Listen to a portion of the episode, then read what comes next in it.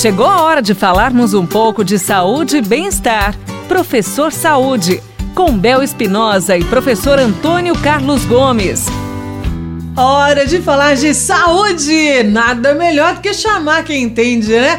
Oi, professor Antônio Carlos Gomes! Então vamos falar desse exercício para a saúde. Vamos falar, mas vamos falar agora, sabe do que, professor? Das dores depois dos exercícios. Ô, professor Antônio Carlos, ajuda a gente, por favor. Olha só, como podemos aliviar as dores depois aí dos primeiros dias da academia? Como é que faz isso? A turma tá gostando de falar em dor, né? Né? É, é porque eu acho que a turma tá se exercitando mais, professor. Programa anterior nós falamos sobre as dores. Bom, o alívio das dores. Tem aí algum, alguns procedimentos que nós podemos Sim é, fazer para aliviar a dor pós-exercício?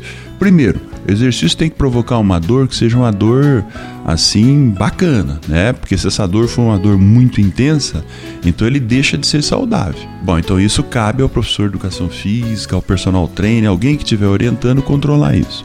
Mas existem algumas formas. Por exemplo, quando eu faço trabalhos, por exemplo, de circuitos, trabalho de musculação, corridas, natação, que dá muitas dores musculares, uma, uma sugestão é aliviar a dor com o próprio exercício. Ou seja, você fazer exercícios de alongamento de baixa intensidade. Uhum. Por quê? Quando você faz exercício de alongamento, você gera uma tensão no músculo. Quando você joga, é, gera aquela tensão, aquela contração muscular, nós aumentamos o fluxo de sangue que lá chega.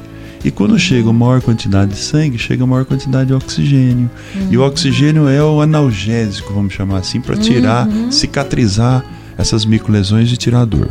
Então, esse é o primeiro. Um segundo é alguém fazer uma massagem bem leve naquela região que está dolorida. Tá. Porque a massagem também vai produzir calor, tá. vai, vai criar a mesma situação de eu alongar.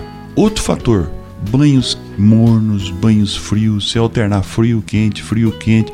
Então, para você fazer o relaxamento do músculo, a vasoconstrição e o relaxamento também para diminuir e aumentar o fluxo sanguíneo no corpo. Isso também ajuda. Ah, que legal. Gelo ajuda. Ah. Uma sauna ajuda. Então olha quanta coisa, mas o principal delas, dorme, recupera, se alimenta. Ah lá. Pronto, tiramos sua dúvida, né, minha riqueza? As pessoas participando com a gente, você pode mandar a sua pergunta, a sua dúvida também, através do nosso WhatsApp, viu? 991 75 9890. Obrigada, professor! Você ouviu Professor Saúde, com Bel Espinosa e professor Antônio Carlos Gomes.